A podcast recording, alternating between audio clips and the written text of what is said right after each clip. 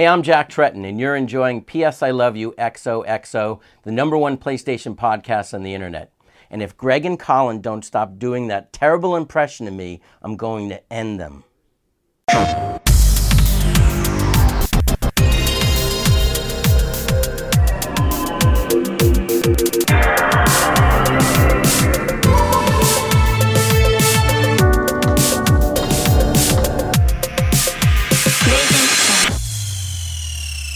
What's up, everybody? Welcome to PS I Love You XOXO, episode 38. I'm one of your hosts, Greg Miller, alongside the Pride of Long Island, Colin Moriarty. I would say it's good to be here with you today, but then I'd be telling the truth. It's good to be here with you today. Oh, you threw me a curveball. Colin got up on the right side of the bed today. Uh, well, one can be that can be said, but one one could also say that they got up on the right side of the bed, uh, no matter which side they get up on the bed, because it's a it's a mentality. Now, what if your bed's up against the wall? I know. There's only one side to get out on. You could technically get out on the two foot. sides. You get yeah, you get foot. foot what if bed. it's like into an inlet, though? Then Do you think know what I anyone mean? has a bed in the middle of their room where they Yes. get up on all four sides? Somebody has to do that. Just a mattress on the ground, Hmm. and they come in and they explain it's very Japanese to everybody. And they're like, "Is it, or is it just you're too G- you're too cheap for a box spring?" Ah, Hi. Hi, hi, hi. Why is this guy saying yes to me every time he walks around Japan? Uh, Colin, how are you? I'm all right. How are you? I'm I'm excellent. tired. I'm tired as well. I know everyone gets mad when I say that, Because- but we have an excuse this time. Apology writes in to kindafunny.com slash PSQ just like you can to get your questions read. And he says, Hi guys. Hello. What were your favorite moments from Kinda Funny Live 2? XOXO apology. Kinda Funny Live 2, a two day event Is here happening. in San Francisco. It ha- is happened. Is happened. uh, happened uh, Saturday, Sunday. It's Monday here, Memorial Day. We've uh, woke up. We were tired.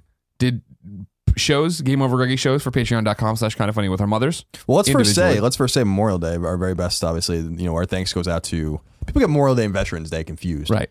Veterans Day, obviously, for the soldiers that have, you know, and, Yeah. and, the, and the airmen and all that have that have lived. Memorial Day is for those who gave their lives in conflict for our country. So, very, you know, a thank you to them, obviously. But and to, in reality, their you're families. insulting them because you're wishing them a happy Memorial Day one day late. that's well, I. But you know, You're insulting them. You just insulted them in their memory. oh, fair enough. You had a faux pas on Memorial Day that everyone will hear the day after Memorial Day. Yeah, well, but I'm wishing them a happy Memorial. Day. You're Day. allowed to do that. Yeah. I won't. I'll wait till next year and wish you to Oh, on a oh, proper day because Oh, okay. I don't want to. I don't But want to we're offend recording anybody. and on Memorial Day. That's fine, but nobody hears it in time. That's dumb. You I can't don't wish your parents a happy birthday on this show and then play it for, for them. I mean, I in the could. future, and then I it could doesn't do work. that. You could, but then they'd be really mad you didn't Right. like reach out beforehand. That's true. then they'd be like, "What the hell?" Oh, you're like, "Oh, I wish you on the show." Yeah. I didn't see the show. I thought you forgot about me that day. No, I, I, I wish you a happy birthday on the show. It doesn't count. Doesn't Oh. you know? They, they, they'd be very upset. Is what I'm saying. Colin, fuck them. How did kind of funny live go? Uh, it was very well. It went very well. It was very well. Is not proper English. Can't speak today.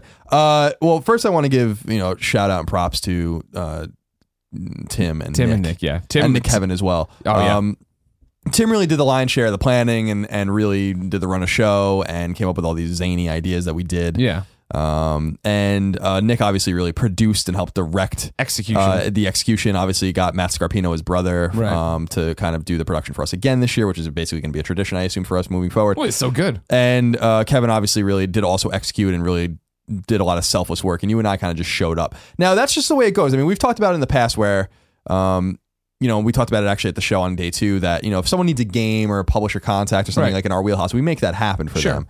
But none of this is in our wheelhouse at all. We just kind of showed up and did exactly what we were told to do and had some of ideas of our own. But basically, they did all the work. And so I don't want to take any credit for that at, all, even though I have amazing powers of persuasion that could actually convince the audience that I've planned the entire show as we talked Again, about. on we discovered on Conor Greg Live, it's not. It's the power of lying. Right. It's just when you lie to them, Right. they believe you because Yeah. you're supposed to be their best friend, Right. but you just sell them a bill of goods that is false, sir. So I did all of the work, and you're For very kind of funny I hope you too. enjoyed it. Yeah. Um, no, but I think it went very well. It seemed like we had about 1,200 people there, which is Yep. about three times bigger than last year's show. Um, and uh, it seemed like everyone was quite happy with it. Um, would there be some things I would tweak? Of course, but all all that given, I mean, it went pretty flawlessly, and I think. It was a lot of fun and predictably because I got really nervous before. So I'm not nervous enough where I was like shaking, but I was like, oh, my, my nerves are definitely acting up. But predictably, as is always the case when you do something exciting like that, you kind of, it's over, and then you kind of wish you took it in a little bit more. Sure, it happened so fast. Yeah. yeah. Uh, amazing weekend. Thank you to everyone who traveled from around the world. We had people from all sorts of countries over here, and of course these crazy United States. Thank you for coming out to San Francisco, putting up with uh, the ridiculous price of everything here to come party with us for two days. Uh, everyone seemed to enjoy that first that first night show. I think they all everyone I talked to was blown away. Uh, whether it was Cisco, whether it was Jack Tretton giving uh, our whole conference uh, the intro outro kind of thing and if everything's gone according to plan thank you jack Tretton for that and of course for introing this episode of ps i love thank you cisco for coming out uh, favorite memories for me i mean the entire show i was talking to my mom about this last night at dinner like it literally is like the show's a highlight reel. Every segment is awesome and a standout and stuff like that. Like I, all of our entrances were great. I mean, for me, like we're saying, like for Tim putting so much work into this, seeing the joy in his face of crowd surfing out, you doing your Mega Ran uh, verse was amazing from backstage. Even Cisco's reveal was amazing. Being on the stage doing a Pokemon sing along with the entire crowd and Cisco and Gia in a Pokemon outfit, amazing. Uh, but interacting with everybody, just getting to walk out on that catwalk, everybody's so excited to be part of the show, all the best friends there, seeing all of them interact with each other. I talk about this at length, obviously, but the fact that last year I felt like, you know, I made sure every day had an event. This year I didn't bother doing that because the community did it for me. They all went and saw movies, they went to brunch, they went to the park today, they went to the beach today, they went and they all came together and it was this group of Bunch you of know, nerds. as uh, huge fucking dorks that started like as, as 30 people and then every day added more until they were going around like 150 people strong. Yeah, I think that different that was kind of the power of the event, and that's Yeah. what I said yesterday when we were saying about everyone. Was I hope that they took that in. Um, I could see how people would look at the price as being steep, the price of entrance. Obviously, to be in San Francisco, it's one of the most expensive places in the world to be in. So you have to really pay the, the price of entrance to be in the city Yeah. and stay here and eat here and, and exist here. So we do appreciate that. But I hope that people walked away with some new friendships and lots of new memories that have nothing to do with us at all. And and I think that that's the most exciting thing. I mean, I think to me the the memories. I mean, doing the um, the aerobics intro, I think was a lot of fun. Um, you know, we did a lot of preparation. I think Jack Tretton um, hosting the show. Are you going to do anything with the other things that you got? I, like I, like I just alluded to, he should have opened the show Oh, okay, I'm unless sorry. editing Yeah. failed for some reason. But I can't imagine. why that and uh, to so I thought that was fun to, Yeah. to, to reiterate, and uh, obviously you know rapping with Mega Ran was a lot of fun. I don't think people expected that. I thought that Yeah. was a, a Mike good Drucker time. came out, killed Drucker it. was fantastic. Tone Deaf was Tone Deaf's fantastic. part was amazing. Um, Burnie Burns. Burnie Burns did a great job. Uh, founder of uh, Rooster Teeth obviously did a, did a great job hosting. Um, people seemed to enjoy the merch. They enjoyed each other. The venue was great. Um, you know, we dumped a lot of money into this and a lot of time, and it'll be a profitable ende- endeavor for us. I'm not complaining about that, but it was a huge risk to do this. I Yeah. think because I I, I see the the problem, the, the the complicated thing of this, and this is why I respect what Tim did here, but I also fear the war of escalation. Is like how can you possibly do this again, like three, four, five, six before someone. We were kidding around before the show, Yeah. where I was like, eventually we're gonna get to like five or six, and someone's gonna be like, "Well, I like you know four better than five. and I'd be like, "But if five, you know, the Uncharted argument, if five happened before four, you'd say the same thing about four. Yeah. you schmucks." But no, seriously, I think that the show was fantastic. The guys that really planned it and did all the work did a fantastic job. Yep. Um, Greg and I would have done it way differently, and by way differently, I mean just did a podcast probably. Hey, can we do? Hey, Eric Castro, can we do a podcast from your bar? Yeah. All right, guys. Kind of funny live two is happening. Yeah, so so we need people with boldness that we don't have, a vision that we don't Um, have. Yeah. Exactly. So thanks for everyone that came. Hope you enjoyed it. Um, but that's why I'm exhausted today. I'm sure you are too. I, am just a little bit out of sorts. I mean, Yeah. we we those guys took days off today. We we didn't, and Kevin came in. I mean, I'm gonna I'm gonna fuck off probably later in the week or next week or whatever. Yeah, we should probably take and just reco- yeah recover and and um you know kind of get our heads straight or whatever. But yeah, it was a great time. Thank you so much for everyone that came. Um and uh, for your rousing support and love and all that kind of stuff. It was really quite reinvigorating for me. Of course, well. yeah. If you didn't know, this is PS I Love You XOXO. It is kindafunny.com's PlayStation podcast. It is the number one PlayStation podcast on the internet, and it posts every Tuesday at 9 a.m. Pacific time, rain or shine, on kindafunny.com, youtube.com slash kindafunnygames, and podcast services around the globe. So subscribe to all the channels, like all the feeds, share it with your friends. Colin, Yes. let's begin the show with what is and forever will be Roper's Report. Time for some singular possessive news. There are, um, let's see, 11 items on the list. A baker's dozen. Number one, I should probably pull this up so we can actually read from it as well. That's because I'm going to need supplemental information. And also the dimness on my laptop really. Okay, there we go. That's a little better. I was like staring into a very. hell's going on? It's like staring at cave paintings with just a little torch in your hand. You know what I mean? You need a little bit I more. I played Far Cry. Primal. I understand what you're saying. Uh, now my mouse doesn't work. Now I got to we go unplug this this and do this thing here. man. All right, now number one, No Man's Sky has been delayed. Word originally came from a story by Kotaku, but was later confirmed by Hello Games Sean Murray himself in a post on the PlayStation blog. Here's what he had to say. Sean says this Hello, Sean Murray from Hello Games here, working Hello. extremely hard on our game, No Man's Sky. The game really has come together, and it's such an incredible relief. As we sit and play it now, and there's a spelling error here because it says as we sit and, Maybe that's how they say it in the UK. but as we know, no one proofreads anything over there. No, As they got no out. time for it. Shotgun approach, put it up. This just went up like what? It's because 15 Clement, it's because Clements is in there. Soma taking up all his proofreading mm-hmm. time. The smash hit horror game on PlayStation He 4. loves it so much he can't stop playing it. So he says, and as I sit and play it now, and as I watch playtesters every day, I can finally let myself get excited. We're actually doing this. However, as we approach our final deadlines, we realize that some key moments needed extra polish to bring them up to our standards. I've had to make the tough choice to delay the game for a few weeks to allow us to deliver something special. After a short delay, No Man's Sky will launch in North America on August 9th, in Europe on August 10th, and in the UK on August 12th. We understand that this news is disappointing. Making the game is the hardest thing I've ever done in my life, but we are so close now. Or he says, but we are so so yeah, I'm sorry, he says that. So close now. And we're prepared to make the tough choices to get it right. The universe of No Man's Sky is incredibly vast, more than you can imagine. This is a type of game that hasn't been attempted before by a smaller team than anyone would expect under an intense amount of expectation. And despite all of that, development is genuinely going well. This is the hardest working, most talented team I've ever worked with, and I'm so proud of what we're doing. For all our sakes, though, we, we get one shot to make this game, and we can't mess it up. To the loyal community who stuck by our side since the unveiling of No Man's Sky years ago, we hope you'll accept our sincere apology, and I am humbly asking that you'll still look forward to exploring our universe despite the slight delay. I Thank do. you so much, Sean. Now the story does continue on my on my part version of the Roper's report. As a result of both the rumor Oh, of the delay and the delays confirmation, Uh-huh. death threats and other craziness were launched at Hello Games and in particular Sean Murray. And I just want to say, if you're anyone, Stop. Is that the end of the news? yeah, that's it.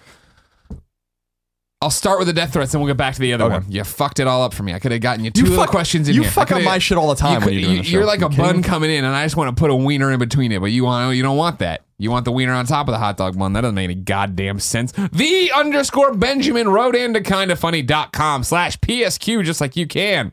It says, Hi, Colin and Greg. I love the positive nature of the kind of funny community, but wanted to ask a question about the darker side of games media. When Kotaku's Jason Schreier reported there might be a delay for the uh, release of No Man's Sky, he received death threats. When Hello Games' own Sean Murray confirmed the rumors of a delay were true in a very honest letter to the fans, he also received death threats. Is this horror something you've experienced personally in your role as prominent video game personalities? And how can we, as a kind of funny community, help discourage others from sending these hateful messages in the future? P.S. I'll always love you. The underscore Benjamin in Sydney, Australia. No oi. Yes, we've received them before. Yes, it sucks that developers get them and writers get them and everybody else gets them. If you're one of these people sending these, grow the fuck up. You are a child. That's the, the easiest way to look at it. Be like, oh, clearly you're a 13 year old just ranting and raving. The on the sad thing is, I don't think a lot of people are ch- really children. They're just man children. okay. And um, if you care, No Man. First of all, No Man's Sky's been in development for what seems like since I was like seven years old. So it's not like it's. so it's not like this is like a you know. ga- I was looking forward to playing it. I thought you know it would have gone gold by now. So I was you know I was disappointed when I heard that. But it's not like the end of the world. There's other games to play. Yeah, you're. Oh, If yeah, your it's life like is a, so- and it's a month or whatever. Yeah, Okay, if your big life deal. is so dependent on this game, you might want to reassess if you should be playing video games at all, frankly, because you sound super fucking unbalanced. Mm-hmm. Now, that said, uh, take the time you need. The game is vast. If you need a few more weeks to wrap things up or get manufacturing in or something's failed in CERT or whatever, whatever the problem might be or whatever Yeah. the problems may be, just give them the time. It's just a video game. Yeah. Um, but as is the case uh, on the internet a lot, people talk a lot of shit, but when you see them in person, they'll never say a goddamn word to your face. Of and I'm course. sure um, that you know, hopefully Sean understands that. Um, I think he does. He's been doing this for a long time. Um, I think that I agree with him that they, they're under a crushing amount of pressure. I don't believe No Man's Sky is going to be nearly as good as everyone thinks it's going to be, but um, I hope I'm wrong. I hope it's a fantastic b- game that's going to blow Well, me away. I we get back to the games, I mean, he reaches out and you know Benjamin's letter here is how can the kind of com- funny community help? Right, the kind of funny community can help the same way you're doing right now, and that is to move from being the silent majority. You can sit, er, uh, the silent majority uh, always is the normal people who read these things, and go, oh, okay, this is delayed. I'm going to move on and be fine. Oh, Jason broke this news. Interesting. I'm going to move on, and then the vocal minority shines through and makes it seem like they are the majority. They are not the majority. The people sending death threats and being assholes are not the majority. They are the vocal minority. Fuck them. Be positivity. Tweet nice things at people. It sucks your game's delayed. I'm still looking forward to it. I want this. I'm excited for this. I, uh, we're behind you. Da da da. All the stuff we get in droves from our community is because we've trained you, right? That like we don't want dicks in our community. If you're gonna be an asshole, fuck off. You're not getting any attention, we're gonna ban you and you'll be gone. If you're gonna be a good person, you're gonna rise out. We're all gonna talk to you. You're gonna be part of this, and that's why we get so much love from you guys because we're trying to work and make a point of that. Video games are not that, and it's because developers are making video games. Publishers are publishing video games. They don't have time to really worry about cultivating, nor do they want to tell you to fuck off when you're being a dick. So, I do. yeah, well, I- we're not publishers or developers. That's what I'm saying. Not yet. So the problem here is like you can't be on the sidelines. You can't write into us and ask, "Oh my god, what do we do? How do we make it better?" You make it better by making it better. You need to be active in this. You need to be positivity. You need to remind people that not everyone on the internet is a fucking moron who's going, to, "Oh, you delayed it to a month and a half. I'm gonna fucking kill you." Yeah. Well, I, I just Jason, your fucking lies of reporting yeah. that First of all, out to be true. Yeah, like everyone on Jason Schreier for reporting something that's totally true. I'm sure that was very vindicating for him. And uh, if you really paid attention, I mean, it seemed a little weird that the game no one was really talking about it. We had this conversation on this podcast, Yeah. I think, recently, where it was just like, "That's next the month." trophies Holy aren't shit, up. We where haven't heard is it? anything about going Why hasn't gold. anyone talked anything about this game? Um, but so I mean, the writing was kind of on the wall if you paid close attention. But um, Jason obviously did his job as a reporter, and uh, I just the weird thing to me is I didn't realize that there was such a passionate fan base around this game, or a passionate group of people that wanted to play this game. Because when Uncharted was delayed, I don't remember this response, which is a much more important game and a much bigger game. And I, so I, to me, I don't remember. I mean, everyone gets mad when everything gets delayed, but when big games like The Last of Us were delayed, or all this kind of stuff, or when Horizon probably is inevitably delayed, I don't. I, which I hope I'm wrong about. I don't expect this kind of vitriol, so I don't know. I, I want to talk. I want to touch on that, but let me introduce a question that's tied to it. Okay, D though two nine zero five says hi, Colin and Greg. Another delay of No Man's Sky and more uproar. With the expectations for this game through the roof, is it inevitable that people are going to be disappointed with the final product? Love you, David. Yes. of course you're going to be disappointed, and I think this is why people are so fired up about it. Is that Sony came out, they put it out. Here's this uh, the first demo of No Man's Sky when they did it on the E3 stage, right? And it was E3, right? I'm not mm-hmm. wrong about that. E3 it was 2000 because it was 13, right. No, yeah, that makes sense. No, it's 2016 now. They took last year off, so yeah, it would have been 13 because it was 13, mm-hmm. 14. I remember being crazy about it. I'm like, I don't know, it looks fine. Well, the thing about it is they came out and they didn't do a good job of reining in what this game was. Sean came out, they talked about it. You're flying through space, you're landing on planets, you're finding new things, da da da. And then everyone's expectations ran away with them to where everybody had all these different concepts of what this fucking game was going to be. And that kind of continued to happen. And I think we got it to a point that, yes, David, a lot of people are going to be disappointed with this game. I'm expecting this game to be a game I want to play 30 to 45 minutes at a time where I get in, chill experience, flying through, landing on a planet. Cool. This was nice. Go play something else or go to bed. That's my expectation. I think I'm going to be fine. I think it's the kids who are expecting intergalactic diplomacy and I'm going to fucking land on this planet and start a fucking textile warehouse that are, yes, going to be super disappointed. And I think what you're talking, what you brought up about, you don't remember the outrage over Uncharted being delayed, right? True, I don't think it was there because I think Uncharted is a proven quantity. You take all the time you need. I know this game's going to be amazing, right? Horizon's going to get delayed. I think it's going to be a similar thing. Sure, no big deal. Take your time. People are going to be mad, but take your time. Da da da. Hello Games and No Man's Sky are in this lose lose proposition of you. This game's been talked about for fucking ever. You know what I mean? Like, it was, oh, maybe it'll be a VR launch game. Maybe it'll be this. Maybe like people are. I think to the point of this is for a lot of people, even if they don't know it, they're mighty number nine. Shut up about this game till I have it. And so when it's we're almost there and it seems like everything's on track to pop up and be like it's delayed, that's gonna get people angry and cranky for the product they Yeah, I, think they I- are I entitled get, to. I get that, and and I under, I totally understand. I think you're right in the respect that it is a little bit different. Um, I just don't understand how people don't understand that this game isn't going to meet its ex- their expectations. Like it's it's going to be fine. I think it'll probably be good. It'll probably be fun. I think, think it's gonna be a lot of fun. But I think it's going to be my my personal my personal take on this short lived. Um, not as good as you think it's going to be. Uh, different than you think it's going to be, whether for better or for worse, and a game that I think is going to be largely forgettable in a couple of years. I, I, I, I don't. you don't think it's gonna be like this revolutionary experience? No, I think the same thing as Apple The Last Guardian. So I don't think I don't think it's going to be any different. I just think sometimes a game, um, do- it- it- a game they really made a strategic error announcing it that early. They made a massive strategic error doing that. Um, so I think you're right. And then they'd made a strategic marketing and PR error by not just reining in what it was and being realistic about the delivery of the game and how small the team was. Right. This is a team that outstrips the size of Hello Games in a significant way. And I give them a lot of credit for making it. And the engine it sounds very uh, ambitious and all that kind of stuff, which is great. But and hopefully they can make a lot of money on it. But But these guys Um, who did Joe Danger, Yeah, it's it is a about- massive. Not that, I, that Joe. Danger is bad, but like keep, keep in mind what Joe Danger was. Right. It's not like Naughty Dog went from making a game like Joe Danger to making Uncharted Four. But my but my expectations because of that, Joe Danger's a fine game, but Yeah. my expectations because of that is I, my expectations have always been very low. I remember when people like were were losing their minds over it. Like I think it won E3 game of the show or something on E3 that year when we were there when we were still at IGN or was in the running at least. Sure, And I'm like, I don't sure. understand why you guys are so excited about this. Like this game, there's no way. There's just no way. So I I, I um maybe I'm just in a, in a unique position where I'm like I was never that excited about it. I'm super. I'm more curious about it because I just know we've been burned too many times by these this talk of ambition. You know what the game is that did it in, in for me was Dust Five One Four. Once that game came and was and was supposed to be this ambitious, amazing, connected, next level kind of thing, and it was just garbage. I was like, fuck this shit. I don't I don't believe what anyone says until the game's out. So for me. Publishers lie all the time, and like develop you. and uh, I lie, but I but I'm not lying, Developers you know? use the power of persuasion all the time. Yeah. I'm just straight lying to you.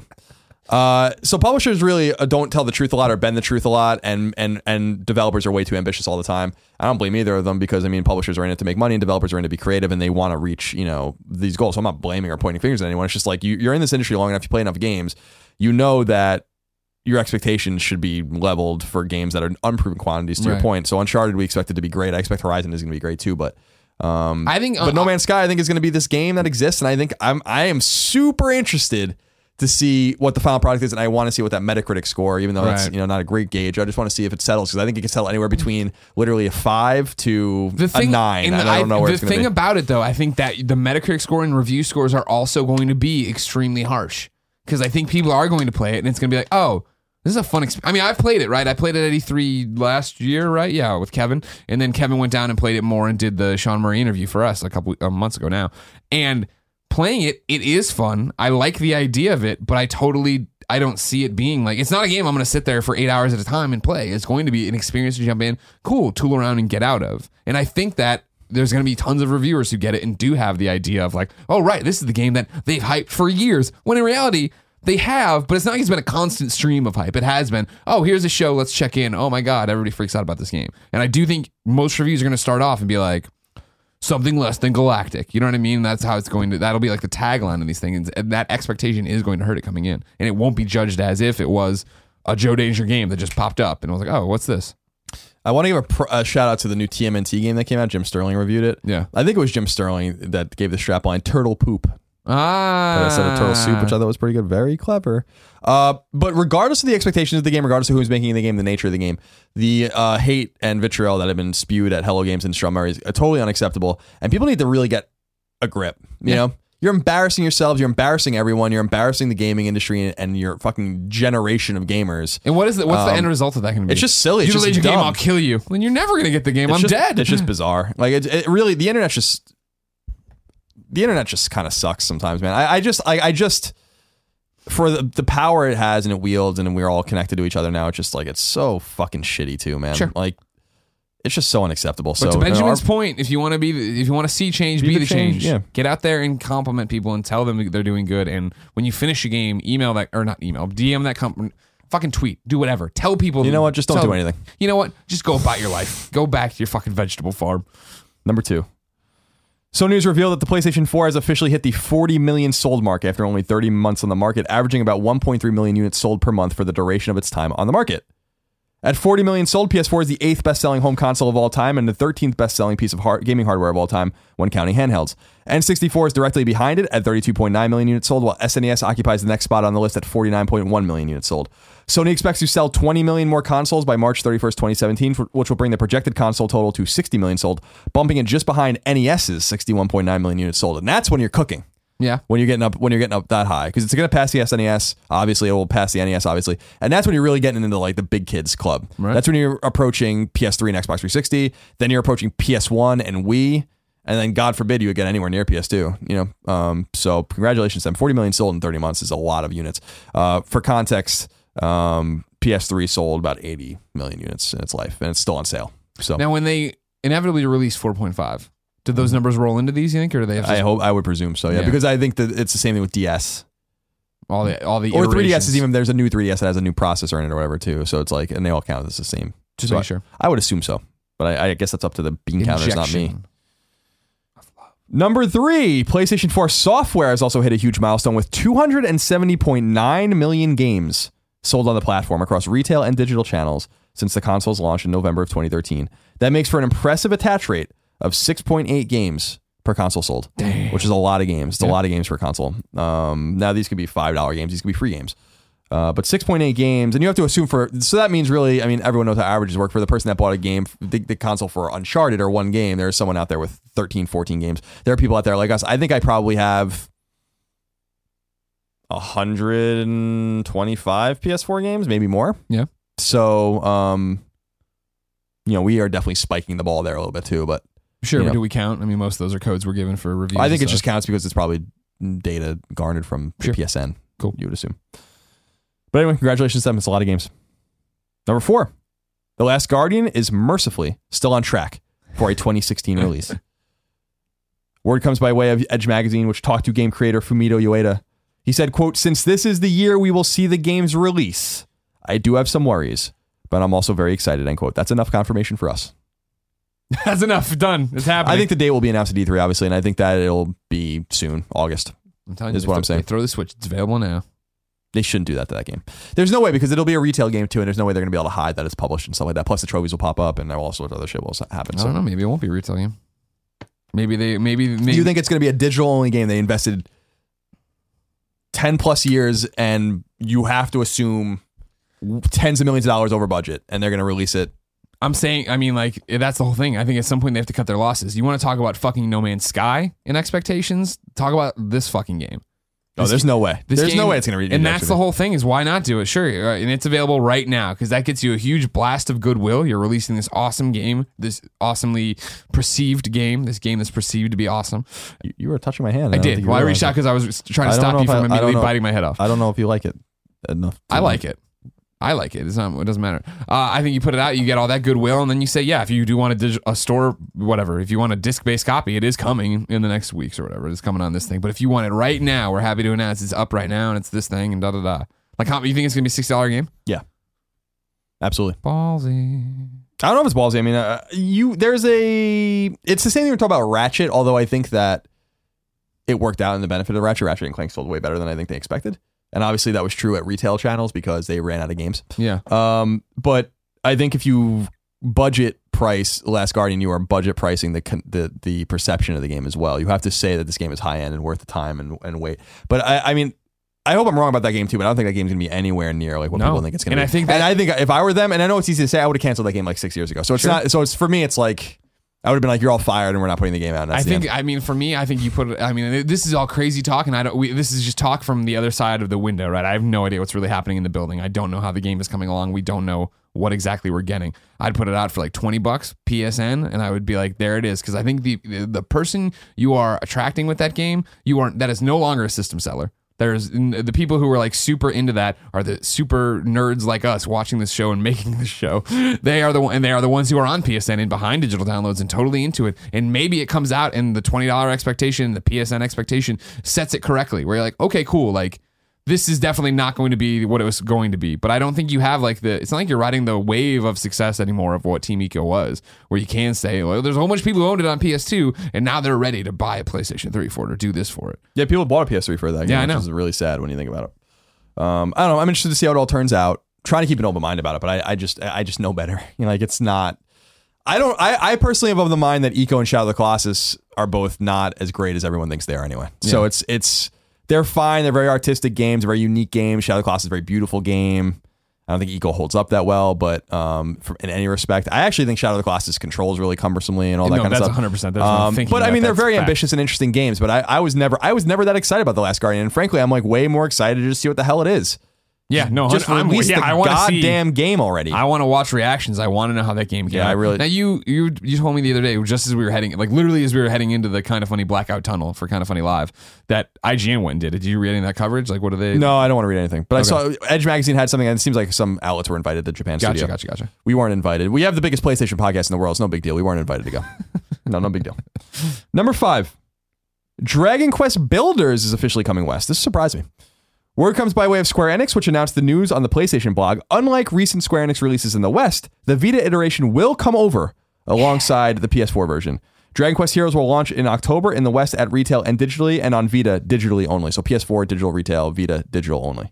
For those unfamiliar, Dragon Quest Heroes is essentially a Dragon Quest themed Minecraft game, and I'm actually really looking forward to playing it. It looks really cool. Um, but I like Minecraft Dragon fan. Quest a lot. I like that IP, and uh, it's the same reason why I played Dragon Quest uh, Heroes for a little while, the Musou from Omega Force.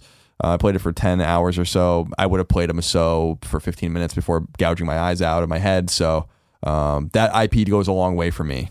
Um, with uh, you know g- genres of genres games that I otherwise about. wouldn't care Yeah, about exactly. So congratulations, because a lot of people have really wanted that game, um, and it seems like they see some value in bringing a Vita version over, which I think is interesting. We're still waiting, obviously, for some other Vita games to come over from Square Enix. I doubt we'll ever get them. Number six, speaking of Minecraft, Minecraft Battle minigame is coming to PlayStation 4, PlayStation 3, and PS Vita in June via Mojang and Microsoft. Mojang? Battle minigame is essentially a series of multiplayer minigames to be played in various versions of Minecraft across the PlayStation platforms. Up to eight players can play together competitively on PS4 and PS3 online, and four on Vita. On PS3 and PS4, up to four players can play together locally. Um, it was weird to see a post from Microsoft. I was going to say it's newsworthy the- because it's Microsoft still supporting these PlayStation versions, which there's so much concern when they bought Mojang. Mojang. Mojang. Number seven. L- Looks like GameStop is expecting console announcements at E3.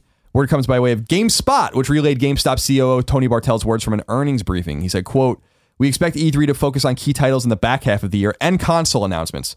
We also expect VR to generate significant gaming consumer and press interest, end quote. Since we know NX won't be at E3, since Nintendo has officially said so, this presumably only leaves room for either or the new rumored PlayStation 4 and Xbox iterations. Um, it's worth noting that the rumors about the new Xbox One is that it is massively po- uh, powerful and going to be significantly more powerful than the benchmarks rumored and leaked for PS 4.5. Right. Um, I didn't include that here to begin with, but it seems like the new Xbox One is going to be a beast. Because it'll be basically a PC, right? Like the innards trying to keep it up with the rest of the I hope it's as big parity. as the the ridiculously large console we have right now uh, from Xbox, which is the size of a 1982 Betamax player. Can't shrink it. Don't know how. Sorry. I remember, and I know I've made fun of it in the past, but I remember when PS4 was announced, I was like, wow, that thing, you know, we didn't know what it looked like. Then we saw it and I was like, that thing's fucking small. And then Xbox One was announced, and I'm like, that is the biggest piece of hardware I've ever seen in my life. And everybody's like, it's no. bigger, it's like really bigger than the original Xbox. Like in my mind, I think it's comparable, if not even a little bigger, and it's certainly heavier. Um, and I remember people like, you're crazy. They're the same size. I'm like, they're not the same size. And lo and behold, like, I don't understand how inelegantly they made that fucking thing. It's so ugly and huge. True. So I want them to, and rumor is that they're going to release a slimmer version. Rumor has it. So we'll see. We will. Number eight. New Titanfall 2 information has emerged, at least in the form of some rumors on Reddit. A user there named I Love Google Glass, all one word, Greg, Okay, I can't trust him already. states that the game will launch in October of 2016, that pilots have been granted a bunch of new abilities, such as a grappling hook, and that the multiplayer maps have been scaled in size. A lot of rumors starting about this game. The buzz is starting about it. We'll likely get more concrete information from EA itself at E3 in a few weeks. So close. Um, the rumored release date will have it alongside Battlefield, which is why I don't know if it's true, but I think it probably is. But EA releasing two shooters right next to each other within maybe a couple of weeks is a little weird. Yeah. Different audiences, you figure though. Possibly, yeah. Number nine. It looks like Batman Arkham Knight is getting a Game of the Year edition, even though I don't think anyone of consequence named it Game of the Year. Amazon Germany seemingly leaked the game, which is purportedly due out in July on PS4 as well as Xbox One. What it contains is still unknown, and it hasn't officially, as it hasn't yet been officially revealed. You assume it's all the DLC, and, That and seems weird. Why not just put it? Why not make? Why not just put it in the one Batman collection you're putting out Yep. already? that's what I was thinking too. The Ultimate Arkham Edition. And then put Origins. In yeah, too, Origins. Number 10, PlayStation E3 experience is back this year and will allow gamers in the US, Canada, and Latin America for the first time to watch Sony's E3 press conference live from various movie theaters on Monday, June 13th. Tickets are free and will be available at PlayStation.com slash E3 experience, and tickets will be provided on a first come, first served basis. You can find more information, including cities and movie theaters supported, at the PlayStation blog. So if you want to get in on that, that was apparently pretty popular last year. Okay. Uh, if you want to get in on that, go be with your fellow PlayStation fans and movie theaters, theaters near you. Make sure though you bring your mobile device with the Twitch app on it. We'll be doing, of course, pre and post shows for all the press conferences, including this here PlayStation one, the final one, the granddaddy of them all, on twitch.tv slash kindafunnygames. Then we go to E3 and we do a bunch of coverage for you there. Oh, my life is so hard. I see these video games. I walk around this hot building. I see games. I have to talk to people. Uh, number 11. Wrap up. A new roguelike called Loot Rascals from the creators of Hohokum comes to PS4 in early 2017. Okay. Arcade platformer Super Mutant Alien Assault comes to PlayStation 4 this summer. Online martial arts game Absolver comes to PS4 at an unknown point in the future. Survival horror slash stealth action game Yomawari Night Alone comes to PS Vita on October 25th. This is an NIS game. Bite-sized RPG Moon Hunters comes to PS4 on June tw- uh, July 12th. The idea behind that game apparently is that each game is about 45 minutes long. Oh, interesting. And finally, Ibuki has been announced for Street Fighter 5 from Street Fighter 3. So um, that's it. I mean, very light week for news. Okay. Yeah, that was all she wrote. Well, I can't wait to play as Ibuki in Street Fighter, whatever the fuck. But that's not out yet, Colin. If I wanted to know what was in the digital and retail mom and grop shops, where do I go? You go to the official list of upcoming PlayStation software, well, PlayStation 4, PlayStation 3, PlayStation Vita, sometimes PSP software by the Kinda Funny co-founders. Now let's see what kind of illiterate shit is written on this thing that that this week. Now I'm already concerned because I scroll down just to look at the games. Everything's uh-huh. in order. Everything's great, and then suddenly at the very bottom is a game that starts with an A, and then you see an N behind it. There- So these aren't even in alphabetical order anymore. Suddenly Seymour. But I, I'm just infuriated that they're not in alphabetical order because this is driving me fucking crazy now. Now they're just fucking with me. So we're They just gonna know. we're, now we're just gonna read them Who in the wrote order. it? Who that- wrote this one? Sid Shuman. So he's fucking with you. Sid Shuman be fucking with you. Dangerous Golf comes to PS4 digital. This is out on the 3rd, so this is a Friday release. It says, Welcome to the world of Dangerous Golf, an arcade style sports game with a very explosive twist. Rack up scores by causing as much damage and destruction as possible. So it's I'm gonna, pain. I'm gonna It's go. pain. I'm gonna go ahead and pass. Yeah, it's pain in golf. Dead Island Riptide Definitive Edition comes to PS4 digital and retail. Welcome to the zombie apocalypse experience of a lifetime, and now more beautiful than ever. Caught in the midst of an epic zombie outbreak on the tropical island of Banoi, your only thought is colon survival with an exclamation point. Please write better. The next game is Dead Island Definitive Collection. Comes to PS4 digital and retail. It says smash heads, crack skulls, and slice them up with visceral melee combat in true story based four player co op in a sprawling open world just waiting for exploration. True story based four player co op. The fuck does They're that not mean? half-assed in the story. This is a story-based game. true story. So they're not saying true story. They're saying true story based. Mm-hmm. Yeah, you know, mm-hmm. It's not. This But isn't there's based on three- real events. but Dead there's- Island is not based on real events, to our knowledge. there's three hyphenated terms Sure. right next to each other, which is just not going to do it for me. No, you're not. Not a fan of that. Delta Strike First Assault comes to Vita digital. It's got. I like how they just brought over their App Store icon. Jump into intense action with your favorite aircrafts. Aircrafts. Like classic airplanes. What? Even, even aircraft's a cromulent word. You're finding it away with that. It's probably like Aircraft. fish. It's probably like fish. There's different kinds of fish. They're fishes. Jump into intense action with your favorite aircraft. Wouldn't it? There's multiple aircrafts. You could probably get some helicopters. Like airplanes, jets, planes. helicopters, and even a drone. Uh, Blast your way through buildings, missiles, bullets, tanks, helicopters, jets, and much more. Thank you for using the Oxford comma. I appreciate that. Actually, no, you didn't use the Oxford comma. Never mind. fuck you. Hard Reset Redux comes to PS4 digital. This is out on Friday. Hard Reset Redux is an action packed and hardcore single player shooter which embraces the best qualities that the genre has.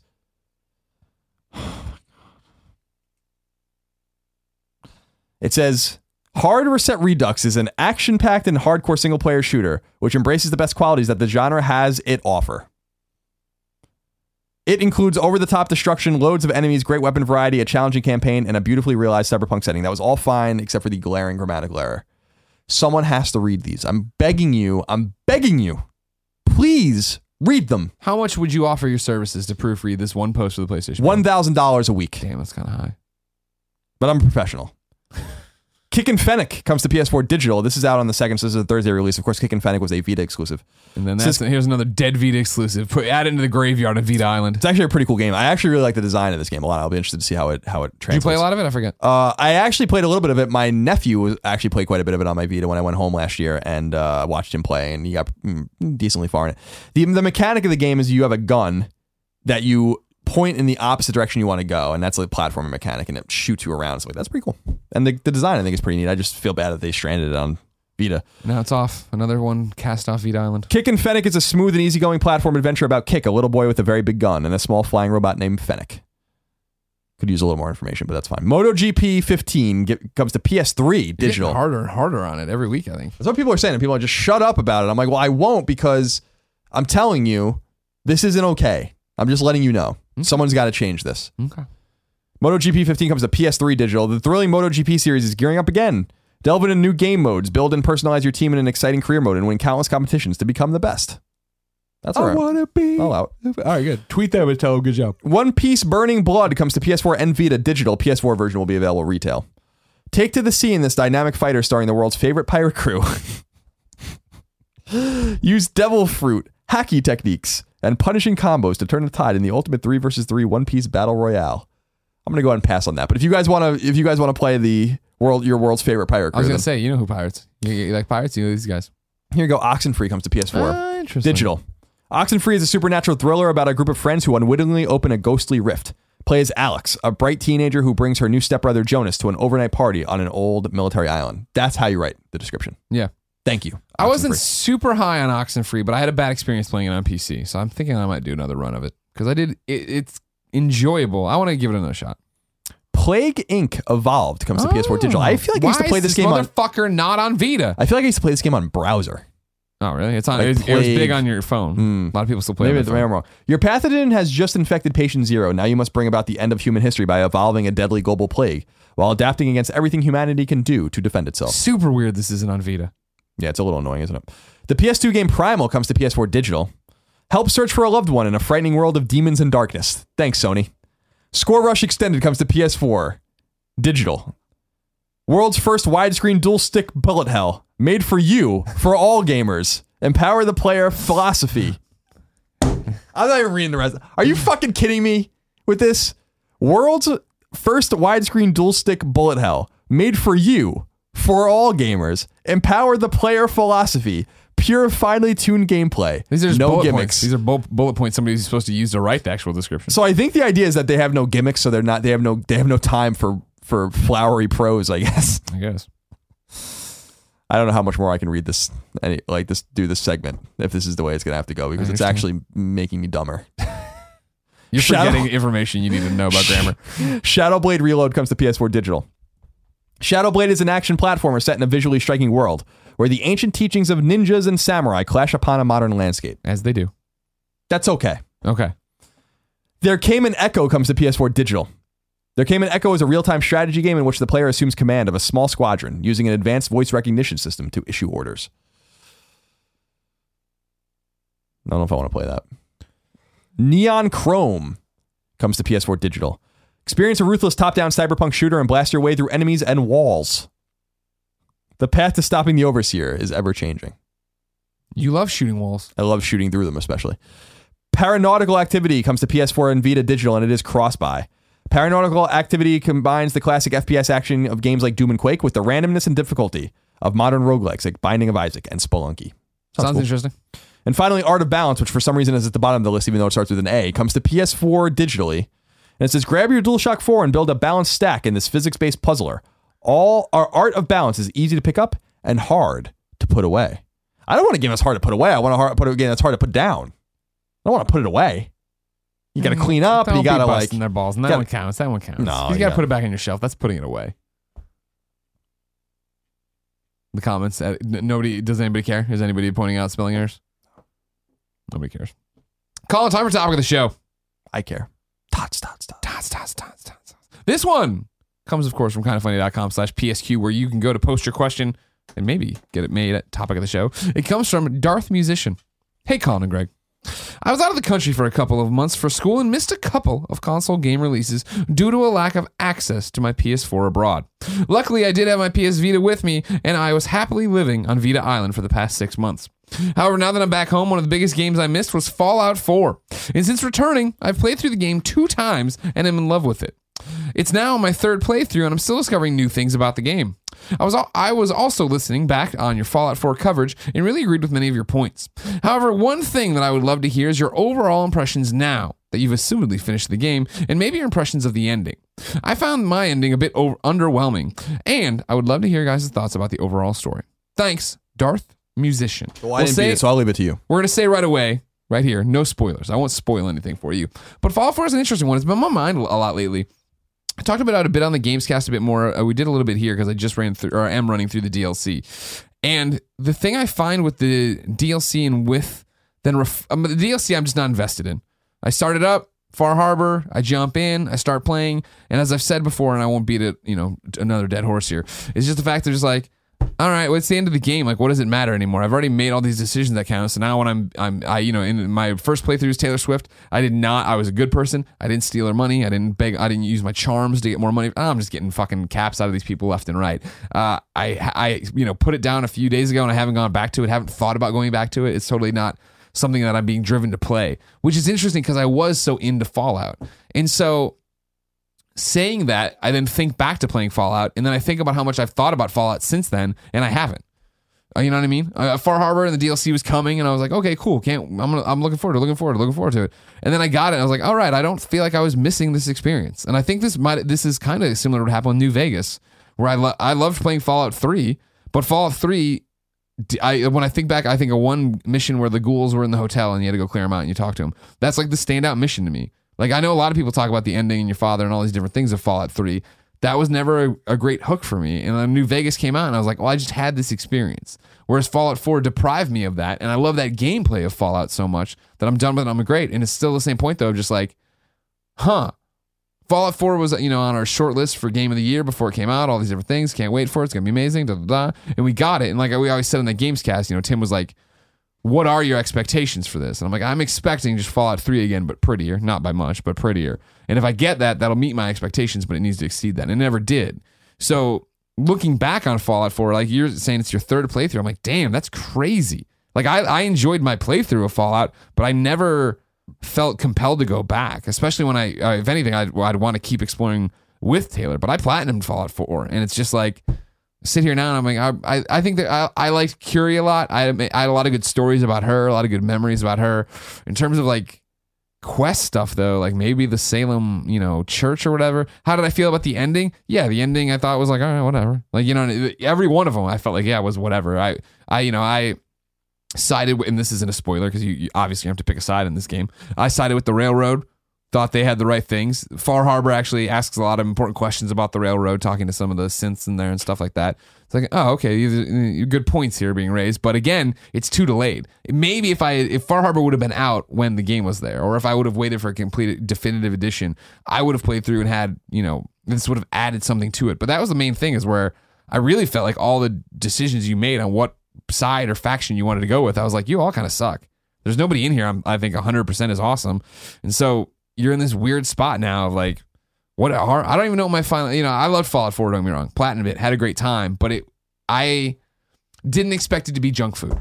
It was a junk food game where I played it, really loved it, and if you were to, I I'd put it on games you should play on PlayStation 4 list, but not games that left a mark on me, whether it be story, whether it really be gameplay. Whether because I think Fallout 4 is a story of not lowered expectations, but unmet potential. They had so much time with it. It was another Fallout. Oh, I can't wait. And it's oh, it's just more Fallout 3. That's that's fine. That's cool. Like I like the systems and I like this, and I'm glad they put a voice into it, but it's not redefining the genre. Like Fallout 3 was such a huge move and so different, and one of the reasons it was so beloved. Whereas Fallout 4 was just more of the same, which isn't bad, but it also puts it into this thing of just like, huh, I, I, I, mm, no, this isn't like a Persona. This isn't an Uncharted. This isn't a game where I would want to play it four times and go through and do all these different things. Yeah, I think the caveat's important for me is that I never beat it. Um, we got it early in October, and and uh, I played it for about 25 hours, maybe a little bit more, and I was just like, I don't want to play this anymore. I just, I just, which was shocking me. I played Fallout 3 several times, and I played New Vegas several times too, and I platinumed Fallout 3, which was a hard platinum. Um, and uh, I feel like it was just what I realized about it, and I started kind of mulling about things in the wake of Witcher 3 and Dying Light, which I think are both superior games to Fallout, is that, um, and I know some people are going to lose their minds, I mean, whatever, is that um, there's just no excuse anymore for this kind of game. Like, there's th- this game just doesn't doesn't look right. This game doesn't feel right, um, and it might be ambitious, and that might have been an excuse, but I think we're I think we're kind of going through the the looking glass now with with Bethesda in terms of um, just making excuses for the studio, and there's just no reason to make excuses for that anymore. Because now look what CD Projekt's doing, and look what Techland's doing, and and all these developers that are making these vast open world games that work and are beautiful and are fun and they play right. I mean, even look at something like Far Cry. Three or Far Cry Four or Far Cry Primal. These games are all in open worlds that are just as vast and just as big and just as popular and just as fun to play in, and they fucking play competently. You know, um, there's just something missing in Far Cry or Fallout, and I think it's it's the gameplay. You know, like that's it was there's there's see Fallout really nails ambience and atmosphere and that that thrill of exploration, that thrill of discovery, and I think that they do that really well. But it's it's starting to get harder and harder in my mind to think about F- Fallout 4 as a game that I really want to go back and play because it's like there's just these other games that are way more competitive in my and and I'm a 31 year old man. I have other things to do. I, I need to I need to be caught and captured by these games. I'm not going to if, if it was 2 years ago I would have played Fallout 4 and just grinned and bared it and beat it. Yeah. You know, I probably would have platinumed it. But like it just I just don't want to play games I don't want to play anymore. And Fallout 4 was disappointing. It, it just to me, it was just it was good. It was great even, but I'm like I I hyped this up in my mind so much. It's my own fault. Yeah. And and to me, it just didn't meet expectations. It's a game that was made in a vacuum by a studio that does not look at the outside world, apparently. And what they really need to do, I think, over there, with all due respect, is just they need to rebuild their engine. I know that this is going to require a lot of work. They can afford it. They make a lot of money. I can't imagine how many copies Skyrim still sells. I can't imagine how many copies Fallout 3 New Vegas, especially in the lead up to Fallout 4. So they make a shit ton of money over there, hundreds of millions of dollars in revenue probably from Yeah. these games. Um, build a new engine, make it run and look like a game that comes from this year, from this era. Looks and feel don't usually go hand in hand with me because I usually don't. I care about the way a game feels and not usually the way the game looks. But we're getting so advanced now that it's sometimes hard to go back. Um, and you put Witcher Three or Dying Light next to this game just aesthetically, and you're like, what is the excuse? Like, wh- why do we make excuses anymore for this? Right. Um, so to me, it was just Fallout 4. I, I played it for about a week pretty voraciously in the fall, and I never went back. And I just don't know that I'm ever going to. I I, I, what- I, I just I just there's just so many other games competing for my mind share right now. I just don't. I just can't dedicate it to it. And that's what's interesting about me is like I wasn't disappointed in Fallout 4. Like it met expectations. Do I wish it was more? Sure, but I wasn't disappointed in it. And that's what I'm trying now to separate Far Harbor from it. Just in the fact of jumping in and it is like to go from you know blow the dust off this and jump in like all right what was i building my skill tree to do? Like what was i using my special for? Where was i going with this? And it's all over the place now and i don't know it's just like the heart isn't there for me Yeah, anymore. it And the almost- heart before was like me and my relationship with Curie or whatever and going through and building on that. And so then, then i'm just back here and it's like oh hey nick valentine yeah what do we all right yeah it's just i don't know i, I maybe i think I, I might be judging just jumping back into dlc to make i mean letting that reflect too much on my fallout 4 experience It's possible. I mean, Fallout. I mean, well, I'm certainly in the minority on this. I mean, Fallout 4 is a beloved game, but I just feel like there are games. You know, as I get older, there are games that just capture my attention more, Yeah. and it's not necessarily any kind of game. Like I, I you know. I can't predictably say anymore that an open world RPG is going to capture my attention like I would have two years ago. I would have played all of them. Um, but with the advent of like when I started running into just role playing games generally that that I did not like several years ago, like Dragon Age, for instance, which I think is a bad game. Um, and that's I know a lot of people don't agree with that. I just think it's not a good game. Um, and that was more than a few years ago now. Well, I really started to become like a little more apprehensive of jumping into certain games anymore. It's the same reason why I'm apprehensive about Final Fantasy 15. Even though I think it's going to be good, I think it's maybe going to be disappointing to people. And why I get more excited about a game like Persona 5, Yeah. even though I'm not a Persona fan, just I know that that game's probably going to deliver on the promise of quality. Um, and people are really going to enjoy it. I think you can kind of predict these things further out. But what I'm realizing is that I'm not able to predict the games that are capturing my attention anymore. Uh, Downwell is a game, for instance, I, the only game I really played last week because we were so busy. I was playing that on Vita a lot. Um, what a great game! Yeah. And it's like so, it's so simple in premise, and it's so basic in its aesthetic, and it's so uh, predictable in its execution. Yet I enjoy playing it more than I enjoy a game with a hundred million dollar budget and a seventy hour campaign. And that says a really a lot about where we are, I think, with games today. Where I just don't think, you know, we were talking about this. I think even with Jeff Gerstmann on the Gamescast, where you can't, you never really should have judged a game like this, but it's becoming harder to judge a game based on its based on how long it is, who made it, its budget, and all these kinds of things. Because I'm finding way more enjoyment out of Shovel Knight and way more enjoyment out of Rainbow Moon, which is a very budget role playing game than I'm probably going to find out of Final Fantasy 15. And that says a lot where, where I'm at as a gamer. I'm so I'm trying to just like keep an open mind, but go, gravitate in the directions that I want to gravitate towards, and not really feel like I necessarily need to go back and play a game like Fallout 4 because it just didn't capture me the first time. So Well, why is it going to capture me the second time? My thing about it is you just use some interesting terminology for it. You call it, you know, it, it's a beloved game to many. Is it? Like I really do think when I stop and think about like the amount of conversations I've had about Fallout 4 since the release of Fallout 4, and it's like zero.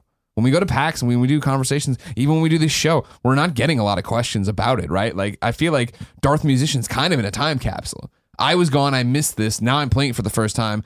I want to talk about it, da da da. And I'm, and I'm. That was how we, I was. That's how we were. That's how Christine was when we did the review and stuff. And I agree. Again, I enjoyed Fallout 4, but now with mm, Far Harbor not working, I look back and I'm like, I haven't thought about Fallout 4 in forever. You know what I mean? Like really once we played it and it was like, oh, this isn't game of the year. Nope, and it's not bad. It's just not the best game of the year necessarily or whatever. There's all these other things going on. It kind of fades away. It falls out. I just don't uh, I have I just don't think anyone talks about it. What I'd be interested with this gentleman is if he was gone for a while. Context, I think, is really important for this game, and I wonder if he played Witcher. Now, I don't. Now, I don't think Witcher's. I think Witcher's an overrated game. I mean, I've said that before, but Witcher Three is way better than Fallout, and and in every way. Yeah. And so I wonder if he played that game, and if I was at CD Projekt Red, I'd have a pretty big dick right now because like I'd be I'd be like, well, like we are dominating this Sure. this particular genre, and people are way more excited about Cyberpunk than they're probably going to be about the next uh, you know Fallout game or maybe even the next Elder Scrolls game because like we really delivered, and people no one expected us to do that. Yeah. Meanwhile, expectations. um, you know, the expectations are going to be way different for the next Bethesda game, and that's what I'm trying. That's what that's see separating Bethesda Game Studios as a developer from Bethesda as a publisher. I think they're kind of going in different directions. I'm not going to say it's Todd Howard and Bethesda Game Studios is in any sort of trouble because they're not. I mean, they're going to make another game. They'll sell 10 million copies or whatever. I mean, it's fine, but Bethesda pub- as publisher has really been doing really well with Wolfenstein and with Doom and with some of these games they're going to release Dishonored, which I'm sure is going to be great. So they're releasing these kind of variety of games and becoming a very like very robust publisher of games. But their home studio, I think, is actually not their weak link, but the one that needs a shakeup the most.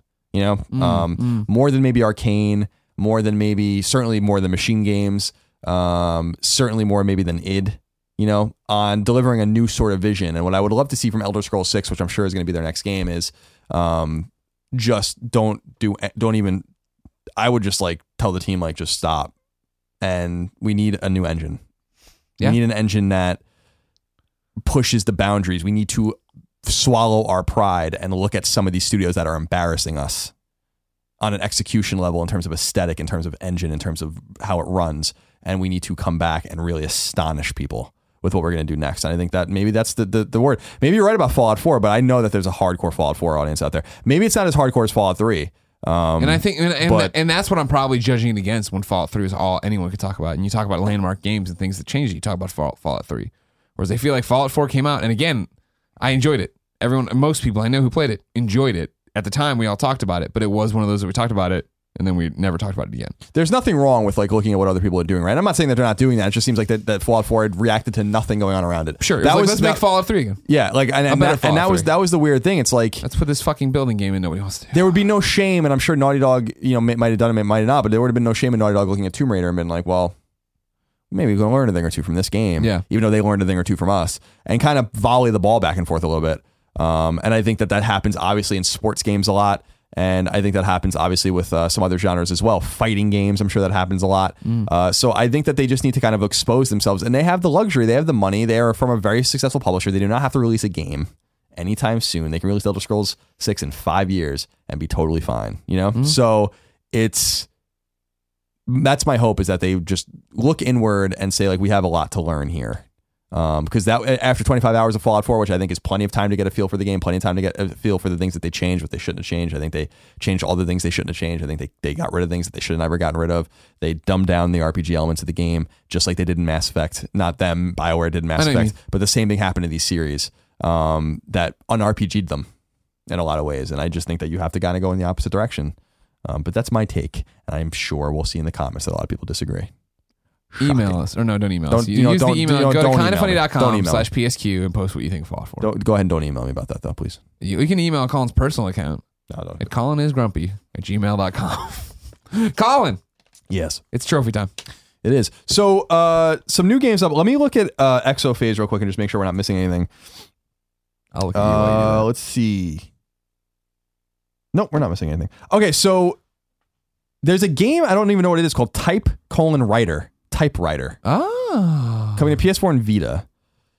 Seven bronze, four silver, one gold. Silver and gold. Don't know what this game is. I'm going to talk about it. I never heard of it. Resident Evil 5 trophies are up for the PS4 re-release, but we won't go over those. I'm sure they're the same as the PS3 game. Sword Coast Legends trophies are up, which would be interesting. Of course, Sword Coast Legends is being made by a developer that is closed. Um, 26 bronze, 8 silver, 4 gold, and a platinum. Who's making it? Uh, let me look. I forget the name. They announced that they were closing last. Sword Coast Legends Wiki. n-Space. defunct March 29, 2016. Lame. They were founded in 1994 By John Carpenter. by John Carpenter. That's correct. And they released a bunch of Duke Nukem games, Mary Kate and Ashley games. Oh, Mark Nix is listening.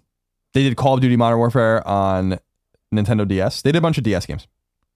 Anyway, Sword Coast Legends is coming out. Sorry to see the studio closed. Obviously, I think we talked about that on Colin and Greg Live some time ago. Seems like the trophies are pretty straightforward. Completing quests, chapters, companion quests, finding things, etc., etc., etc. I'm interested to see how that game works out. Uh, Oxenfree's trophies are up. Oxenfree has zero bronze trophies, three silver trophies, ten gold trophies, and a platinum. Very interesting. Maybe. Gold for complete the story, bring Michael back from the dead. Jonas is your new stepbrother. Make enemies with all your friends. Get Ren and Nona to date. These are all gold trophies. Along with collecting letters and finding frequencies. Slap Ren in the face. Trophy's called Renjamin Spanklin. Ha! It's a gold trophy.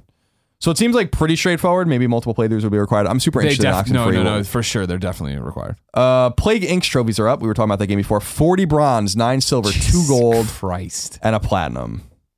Um, Plague Inc. has a platinum. Okay. Yeah, Plague Inc. has a platinum. Okay.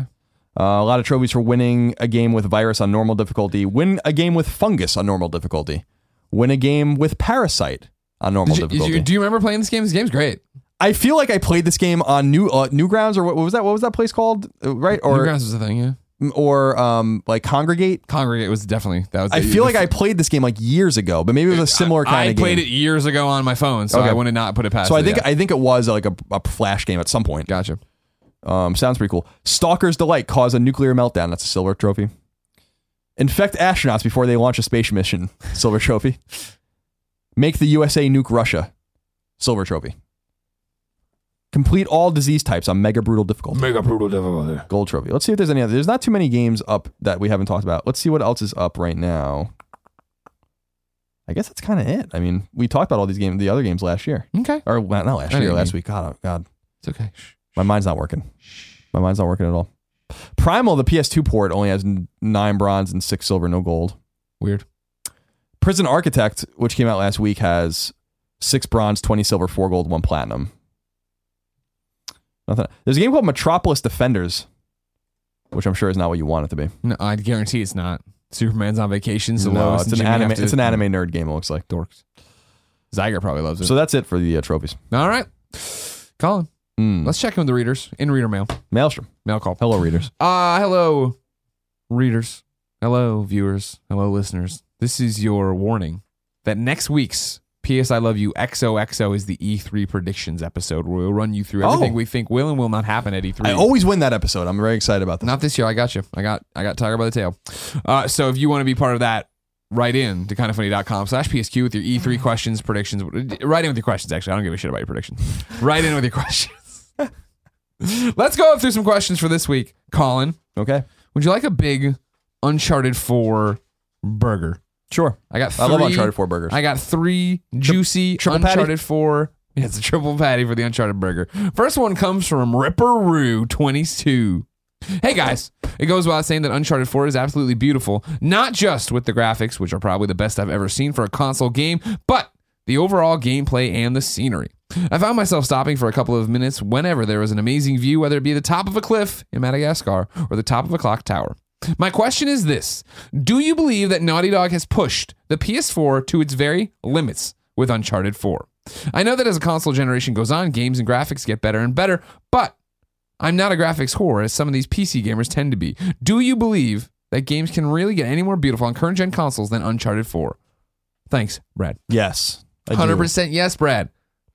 Happens every time. Naughty Dog does this every time. We- Remember when we, I remember Uncharted 1 being thinking, oh man, this game looks great. And Uncharted 2, holy shit, looks like but it is inevitably going to go and get better and look better and do yeah. different things. As we've said in the past, so I don't want to reiterate too much. The draw from Uncharted Drake's Fortune in 2007 to The Last of Us in 2013, all from the same studio, are drastically different looking games running on identical hardware. So if you just take that evidence from from history, which is there, four Yeah. games from Naughty Dog on PS3, all progressively looking better than each other from the, from Drake's Fortune to The Last of Us is a massive quantum leap of games. The Last of Us looks like a PS4 game in my mind. Still, I haven't played it on PS3 in a few years, but I'm sure it still looks I as good remember as I remember. amazing, yeah. Uh, then you have to assume The Last of Us 2 or whatever. I don't think we're going to get more than one more game from Naughty Dog on, on PS4 because just the way things are going now, they're not two teams anymore. But I think you'll get The Last of Us 2 towards the end of the PS4's life cycle, and I guarantee it looks better than Uncharted 4. So, um, Are they officially prob- not two teams anymore? I think so. I think they folded them. Their two teams. I mean, they probably have a, an exploratory pre-pro team working on something, but yeah, I think they folded those teams together. Interesting. So, um, I, I was under the impression that it was just they brought people over when they needed help on one project. but I think that this basically is the, the de facto fold. I mean, otherwise, why wouldn't you keep those teams together? I mean, think about um, Drake's Fortune to Among Thieves, two years. Among Thieves to Drake's Deception, two years. Drake's Deception to Last of Us, two years. Then The Last of Us to this game, Uncharted 4, is three years. Um, now there's a qua- there's a generational leap there, and they ported The Last of Us remastered um, internally at Naughty Dog, so there could be some some problems there as well. But it just doesn't seem like they have that. They they played that up a lot. That Uncharted three and, and Last of Us weren't concurrently developed. Well, it's because Uncharted Three came out and then Last of Us got announced. Right. That was, that was the what? No, that can't happen. How's that possible? and with who they have on with the assumption that the last of us 2 is the next game and i'm sure it is uh and who worked on uncharted 4 neil and bruce Yeah. you would have to assume that everything had a freeze on that game if they were working on it at all but i could be i haven't been there in a few years so i have no idea what's going on i don't, know, was I just don't wondering even know if I anything missed- off the record I was just wondering if I missed a story where they made a big. i just think it's pretty obvious that they they that was probably a mistake you know to because then i think you create like a competitive atmosphere there too and i mean i don't know anything about that but i just it seems like maybe not a smart idea. Naughty dog doesn't need to have that prolific output. They just need to put out great games and so i think that um, the fact that we were getting a game from them every two years is unbelievable. And uh, you know we were blessed to get uncharted 4 which i think is a fantastic game and and so i, I think you'll see with the last i think you're going to see from a lot of developers um, that ps4 has a lot more power to be pushed out of it. Plus with the 4.5 coming out it's going to have more processing power and all of this so the games are going to demonstrably look better, I'm sure as well. Um, on the Neo, whatever the fuck they decided to call this thing. This this middle finger to everyone.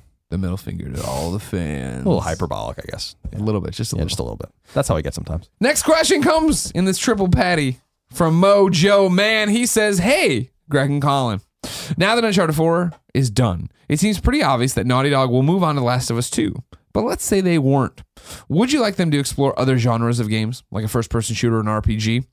Or do you think that they are so fantastic at making games because they know third person action adventure so well? Thanks, Joshua, aka Mojo.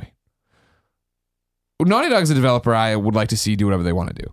I like the idea of them sitting there and this is what we're passionate about. This is what we want to do. This is the story we want to tell. We're going to apply that to this, that, and the other. I want them to go make what they want to make. And when we start doing these like hypothetical questions of this, like I, I would say based on what you're offering there, stick with third person action adventure because yeah, you do it so well. That is your medium right now for storytelling. But I would never put it past them to come out of the gate one day and be like, all right, cool, we have been working on this first person RPG open world game.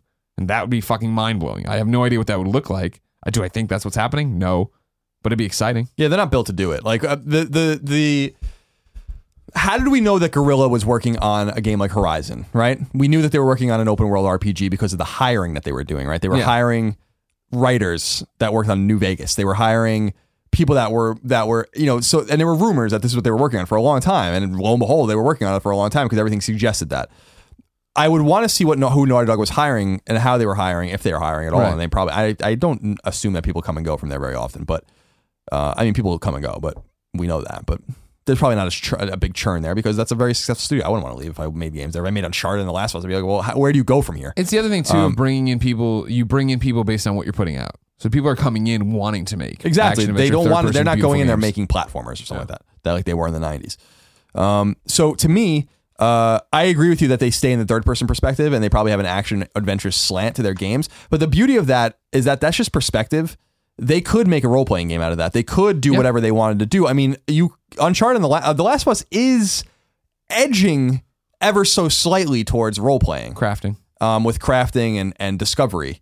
So they could go in that direction. I don't think you're ever going to see a open world nonlinear game from this Naughty Dog. Maybe in the future when they reassemble their team in 20 years or something like that. Like, I mean, you have to remember these are the guys they used to make role playing games on the Genesis. So it's like, I mean, but that's a long thing. That's a, yeah, that's a very Takes long time time ago. change. Um, this is the team that made Crash Bandicoot, so it is it is a you know Jak and Daxter, so they have different kinds of roots there too. Um, and one of their first games was a skiing game. I mean, so you know they made a math game and all sorts of yeah ski free. Um, and they made a math game and all these kinds of things. So it was, it, they they've made some different kinds of games, but I expect that my my expectation is that The Last of Us is going to edge. The Last of Us Two will edge more towards role playing even more than The Last of Us did. Um, and I wouldn't be I wouldn't mind that because a lot of that's back end architecture in a way to a game. It's the backbone of the game. So they can make their third person shooter and they could fit within the confines of their engine, I'm sure. Upgrade systems and leveling and all these sliders that will um, you know indicate how strong or weaker characters and all that kind of stuff. And they can do that. I just don't expect that the perspective is going to change, and so therefore I don't think the core gameplay will change either. But it would be cool to see them make a deeper game, um, and I think The Last of Us is probably their deepest game, and so I expect that The Last of Us Two will be even deeper. Um, and I'd love to see what they're going to do with that. Because when we were talking about with Uncharted, um, I was like, they better not put in you know upgradable weapons, like none of that. That doesn't belong in Uncharted. But with The Last of Us, I think you can get away with a bunch of shit like that. You're and, scavenging, and yeah, doing and so I think that because the rules aren't as hard and fast in The Last of Us, and they already bent the rules a little bit with The Last of Us by, ha- by introducing things like that. So I would love to see them skew more in that direction, definitely. But I don't want The Last of Us to be open world or anything like that. I want it to be linear. But I want you to give me environments to explore. I know I was showing my mom Uncharted Four, um, uh, and her husband. I was showing them Uncharted Four, and I showed them um the, the I don't want to spoil anything, I guess, but the pirate. It's a village, right? Like Yeah, a yeah. place. It's an island. And I was like, this isn't Libertalia. Libertalia. Again, yeah, that that was only a spoiler to you. Yeah, because I most people who paid attention to the game knew we- they didn't were wanna trying know to find anything this about place. Um, and I was like, this is way more open because the PS4 is so much more powerful than the PS3, but it's still funneling you in a simple, a similar direction. But you know, and if you go in this corner, you can explore this and find this letter and this collectible, and you can find this converse, optional conversation and all this kind of things, and really spend 45 minutes in an area that might only take you five minutes to get through if you're just rushing through the game. And so I think that that kind of take on The Last of Us, doing that constantly to make a game that could be done in 10 hours or 40 hours, or maybe not 40, but 30, 25, 30 hours would be amazing. You know, based on how much you like environmental storytelling, how much you like exploring and collecting and scavenging, which is obviously the heart of The Last of Us. Scavenging is so important in The Last of Us, going through drawers, rifling through shit. Get shit. that glue, get that tape, I love it. get them broken Oh, scissors. I love The Last of Us so much. I really have been meaning to go back and play it again. I just, you know, when do you have the time? I don't have time to do it. You anything. got a garden. I got, I have to garden. Owen wrote in to kindafunny.com slash PSQ to end this Uncharted triple burger. And it says, Ahoy, Greg and Colin. I wanted to run a theory by you in regards to the Uncharted 4 story DLC. Do you remember the behind the scenes video of the Naughty Dog Studios that showed those 3D models of piratey gents in the background? If I'm lying, I'm dying, but I didn't see those models anywhere in the single player campaign. I propose to you that the DLC, in the DLC, you play as Henry Avey, Avery, Thomas II, or one of the other founding pirates and explore the birth of Libertalia, or perhaps, more excitingly, its downfall. What are your thoughts? Thank you, Owen. My thoughts are that's that all when Amy left, that all got thrown away. I think those assets, those things were part of her game, and I do not think that was the Neil and Bruce game. I think the reason you didn't see him is because yeah, they scrapped whatever that was going to be. Yeah, so I think that I think you're right. Um, I think I broke that story actually when I was at IGN about the images. Yeah, because they asked you where did you get this, and you're like in the video you just published. Yeah, Sony was Sony. I do remember that because I emailed them for comment like, "Where did you get this asset?" And I'm like, "This asset is in a fucking video you posted." Yeah. like, um, and I never heard back from him about that particular story. I don't think ever again.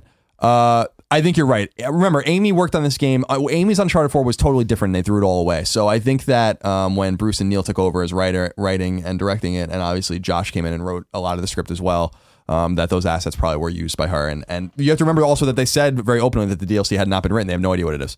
I'm sure they know now, but you'd in, so. in the in the run up to Uncharted 4's release, when they were doing press tours and stuff like that, they said they still didn't know, and I believe them.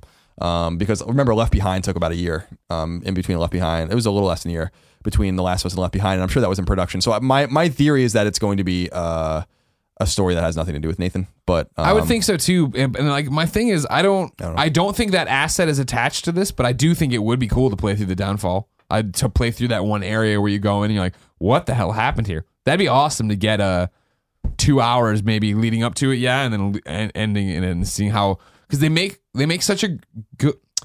The game does such a great job of making Henry Avery, I don't fucking know, Henry Avery, a real character in that game. Like I said in, in our review, right? Like he is pretty, he is like one of the main villains of the game without ever being in the game because he's been dead for hundreds of years. It's like if we could go back and play part, that'd be fascinating. That'd be Especially to go back through environments we went through, obviously, as Nate, and everything's fucked up and destroyed. To go back and see what that was like, not that way, what it did look like when he was there. That'd be rad. yeah, I agree.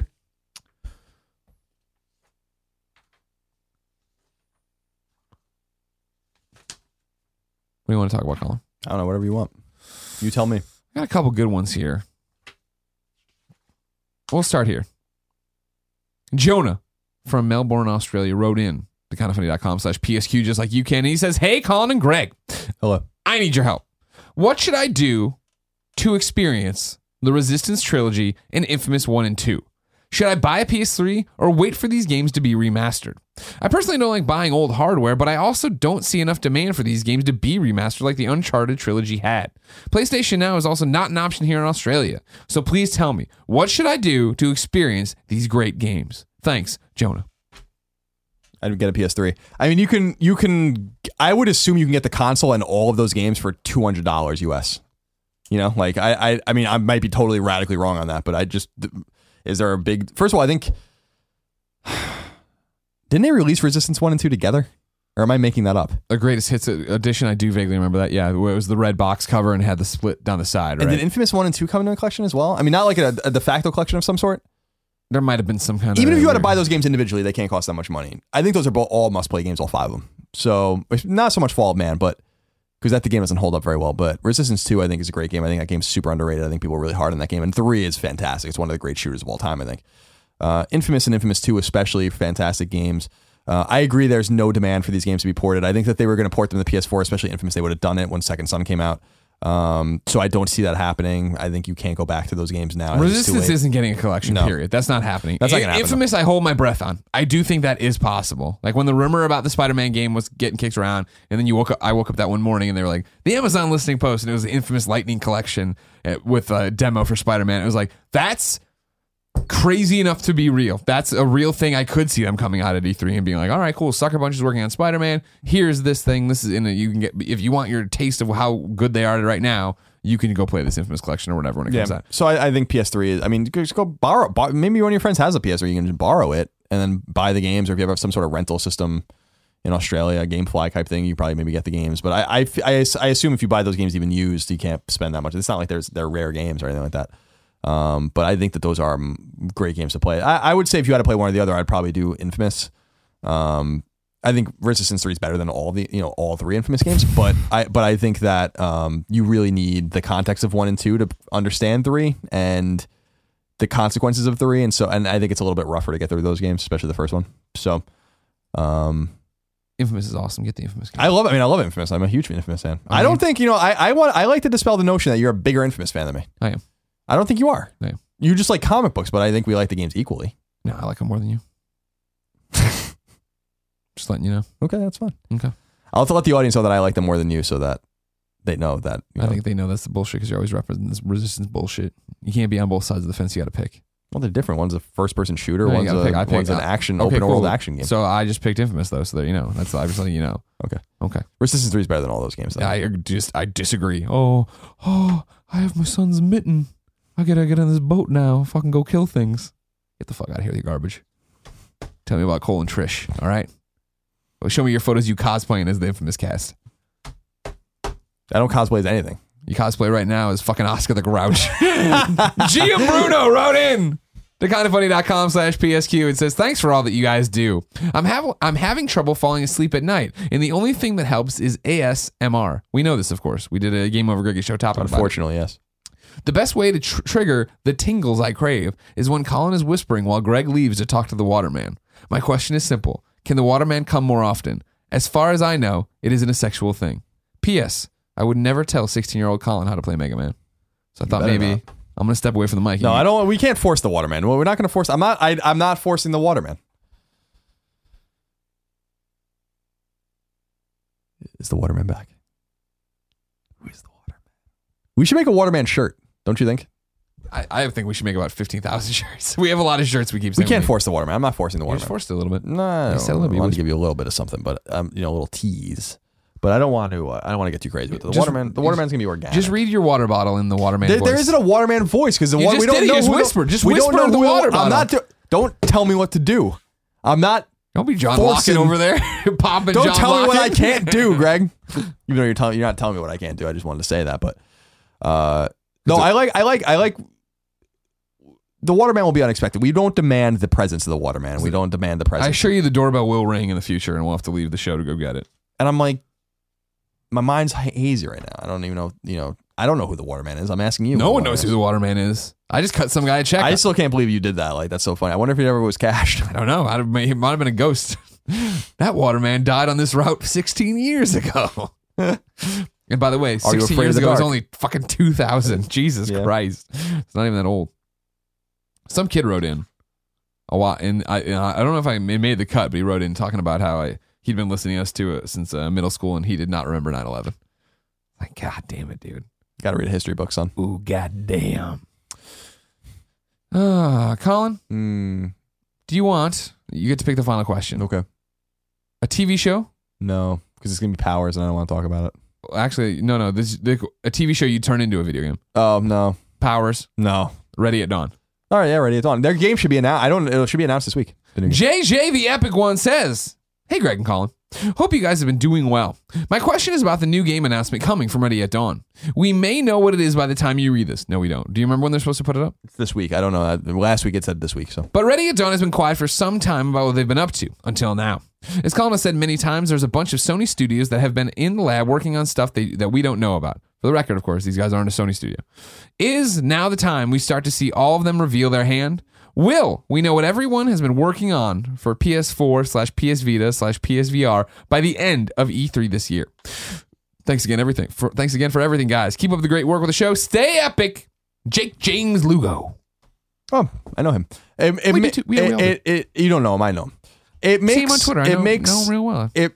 So these are mul- multiple questions here. Ready at Dawn isn't a Sony studio, but they are they are kind of a de facto second party studio. The He's game, just, I think he's just doing using it a little bit as a lead, Right, right. Just to be clear, though, to what's happening with first party. I want to say that just because the game that they're announcing has nothing to do with PlayStation. It's, this should be it'd probably be on PlayStation, but the, it's a GameStop published game.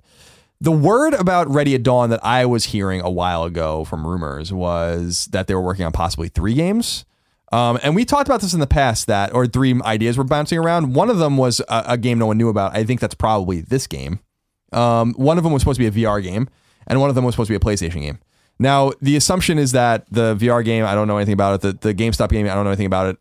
I think in terms of Sony Studio, I think that they, it's possible they're working on the order, um, a sequel, whatever it might be called, the order 1887. 1887. Um, we They have to remember that we we have to remember that the order ended in a cliffhanger. Um, they have the engine.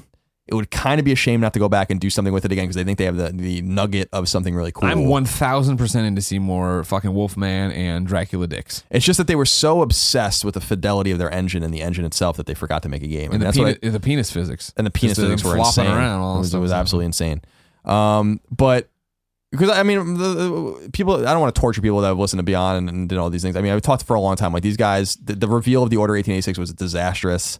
Um, they just they just drew this shit out forever. They shouldn't have announced it as early as they did. Sounds like the No Man's game was half baked. Uh, it was short. It wasn't very good. Um, but there is something there. There's definitely something there, and the game's beautiful. The story's interesting. The setting's really cool. A steampunk kind of England that's a little bit advanced in terms of technology. It's 1880s, but they sh- are somewhere in the 1910s or 1920s in terms of technology. And then they have shit that's like crazy, like Tesla cannons and stuff like that. So I like the idea of like the alternate history take on it and the kind of the future history take on it. Um, and I just don't know how the game sold. I don't know how Sony feels about it. Clearly, they wanted to do a sequel based on the ending of the game. I'd be super intrigued to see if they do. I think it's probably 50 50. Um, but this game has nothing to do with that. So, and I don't know how much Ready at Dawn, how much money they have, what their funding is, how big the team is, what their games are. I just know that I heard at some point that there was three projects in the works. Um, so we'll see what happens. Uh, do I think that we're going to know everything the studios are all working on? I mean, let's think about it, right? We're not going to know what Sucker Punch is working on. I think we'll see Ben's game. I say that every year at E3. I think we'll see it at Ben's See it game. every show. I think that they they I think it's pretty obvious that they're going to be at E3. But I said that last No, year. I agree, but I'm just saying that we say that every time. Santa Monica, I think, will be at E3 with God of War. Um, Naughty Dog is working on Uncharted DLC. San Diego is working on all sorts of shit. So that's all the American studios. Polyphony is working on Gran Turismo, so we know that. And Japan Studio is working on The Last Guardian and a bunch of other shit, so we know that those are the Japanese studios. And then Europe, Media Molecule's working on Dreams. Guerrilla is working on Horizon. Guerrilla Cambridge is working on Rigs. London is working on VR stuff, I think. shit, yeah. uh, Northwest is working on VR stuff. Um, that's all of them? No, I'm missing someone. Those new ones they added or whatever. Northwest is the new one. Mm. I don't know. I, I guess what I'm saying is, with the exception, Sucker Punch is the only studio of any consequence, so we don't know what they're doing. Yeah. Um. So we are starting to get to that we are starting to get to that point. I think where we're actually uh, all the cards are on the table, and then we have the second, the, the prolific second parties. Housemarque's working on Matterfall, Quantic Dream's working on Detroit. Um, so we have a good idea of the landscape over the next two to three years. I think for PlayStation in terms of first party support and second party support, so exclusivity, um, and it's looking pretty good. Yeah. So uh, hopefully it all pans out. But I think it's the, the salvo begins. I think with Gran Turismo, frankly, and then goes from there. And I think I think from there, if they play their cards right, I think every four to six months you'll probably see an exclusive from the first party at that point, which I think is a pretty good cadence. Yeah. You'll see Not too many. Don't do the Yeah. PS3 thing. No, you'll see Gran Turismo. You'll see Dead Don't Ride. You'll see um, uh, Horizon. Um, game. You'll see Sucker Punch's game in there somewhere. You'll see God of War, which is probably going to be a fall 2017 game. You have to assume, um, maybe sooner. Um, you know, so you'll see Dreams. So I think things are looking pretty good. So I think the cards are almost all on the table at this point. Yeah, Bend is the big. Uh, you know, Sucker Punch is the big one, but I just don't think they're ready. So I think Bend is going to be the you know, and then whatever second party relationships they've cultivated, since that seems to be the thing that they're obsessed with this generation, is not investing in these teams anymore. Sure. Getting games, selling consoles. Time for PS I Love This Best Friend XOXO. This is where one of you goes to kindafunny.com slash forums. You go to the PS I Love You XOXO board and you leave your PSN name up on the best friend th- list so we can get you friends to send you messages and join your friends list. This one comes from Phil G. His PSN name is Murdoch1113. Now he wrote in wanting this to be trophy time, but it fits better here. Hi guys. Hello, uh, is that authorized? I mean, he doesn't want friends. It's authorized. Okay. I'm making it so. Hi guys. So I made the switch to PS4 after being Xbox slash Xbox 360 slash Xbox One elitist well over a year now. And I haven't looked back since. Although I have beaten many games, I'm still looking for my first platinum. After piling hours upon hours into the division, I have one trophy left, although not being a massive online player, I'm struggling somewhat. The only trophy I need to achieve my first platinum is kill 20 rogue agents. I was wondering if you would be swell enough to ask the best friends for some help. I have been working on this for some time, although I seem to be getting nowhere thanks to the glitches in the game slash people stealing my kills and the fact that I'm just not that great when it comes to PvP. Thanks in advance. Keep up the great work. I look forward to PS I Love You XOXO each week. Phil G, whose PSN name is Murdoch1113. M U R D O C 1113. 1113. So Murdoch needs people to go rogue so he can kill them in the division. Go help your boy Murdoch 1113. Send him the message, get on the friends list. I don't like when people go rogue in the division. It makes me feel like they're being mean to me. They've never gone rogue on you. That They have. happened. They, people never. have gone rogue on me on the, in the division. They did. They definitely did Never go rogue on me. happened. You made it up. No, I got killed in the the what is it called? The gray zone, Dark Zone. dark zone. You're a big fan. Big division fan over here. Division's number Hey, one I fan. played the division for 40 hours. Don't give me don't bust my balls. It's been a while. I played it all within like a week though. Um yeah, I couldn't go in there without getting fucked up. Hated that shit. Good game though. Yeah. This week's forgotten PlayStation game comes from Monkey. Monkey says, "Hello, Colin and Greg. Hello. I would like to nominate Legend of Legaia for the Oh, PS1 as it's this a week's great forgotten game. PlayStation game. That's a great game. It is one of few JRPGs Sony made at the time, along with Wild Arms and Legend of Dragoon. I just love the game's battle system. It's like a mixture of turn based and fighting game. I remember as a kid experimenting with combos and was so delighted when I would discover a super art accidentally.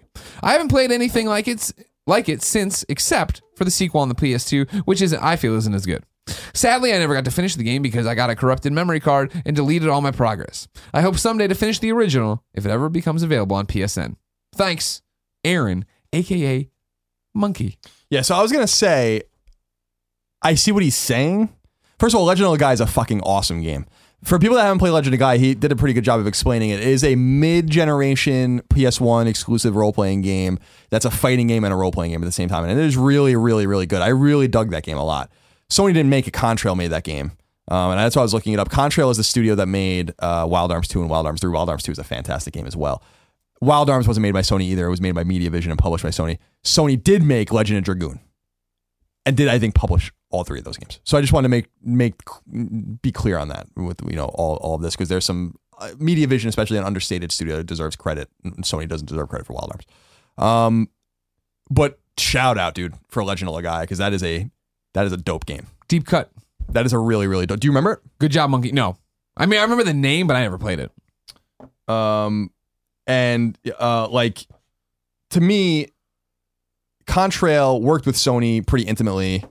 Um, Like sexy, like in a sexy way. No, I think like they were working with like they were how to put it? What's a good example? Like Team Ico. So Okay. they were like a studio that was there. Um, but I think let me look up Legend of Lagoon real quick. Uh, Legend, uh, Legend of Lagoon. Now I'm just now I'm just making games up. Legend of Dragoon. Because I just want to see what they what they name that particular team.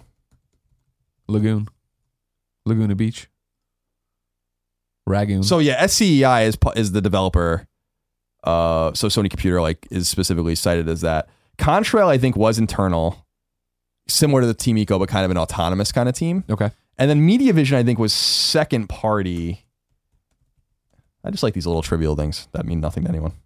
People Let's enjoy see. it. Media Vision, yeah, they still exist, and they're they're they're an independent studio. But Wild Arms, I think, is an IP owned by Sony. I think Legend of Gaia is owned by Sony, but developed by I guess what you would call a second party. I don't know. It's a little confusing. Someone will write in and, and correct me. I'm sure. But nonetheless, I just wanted to clear that up because there's a lot of good role playing game cannons being fired during the PS1 era. Yeah. And uh, similar to Quintet, which was one of my favorite role playing developers in SNES, Contrail I think doesn't get enough credit. They don't exist anymore.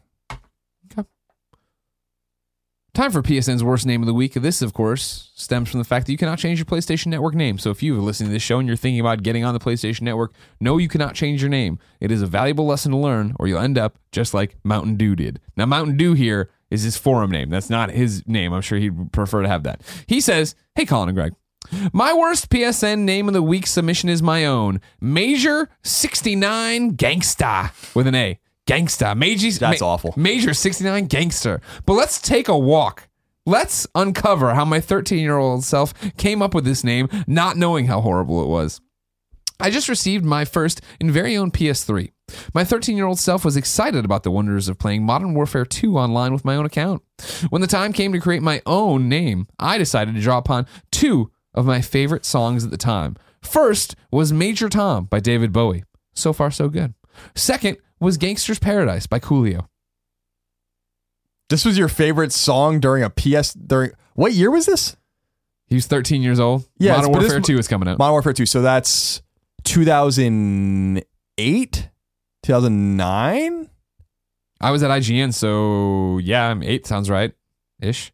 Because Modern Warfare 3, yeah, somewhere. So your favorite song was Gangster's Paradise? And Major Tom by David Bowie. that's a little more forgivable because that's timeless. yeah, of course. Gangster's Paradise was out when I was 13. Sure, but I mean, but Coolio was probably what he was on one of those singing shows, wasn't he? So like he's he was Oh, relevant okay. again. Like people knew who he was. Mm. I typed Major Gangster, That's funny. however, that was already taken. So I put 69 for the year Major Tom was released. Oh, jeez. So then came Major 69 Gangster, but even that was taken, leading me to the infamous Major 69 Gangsta.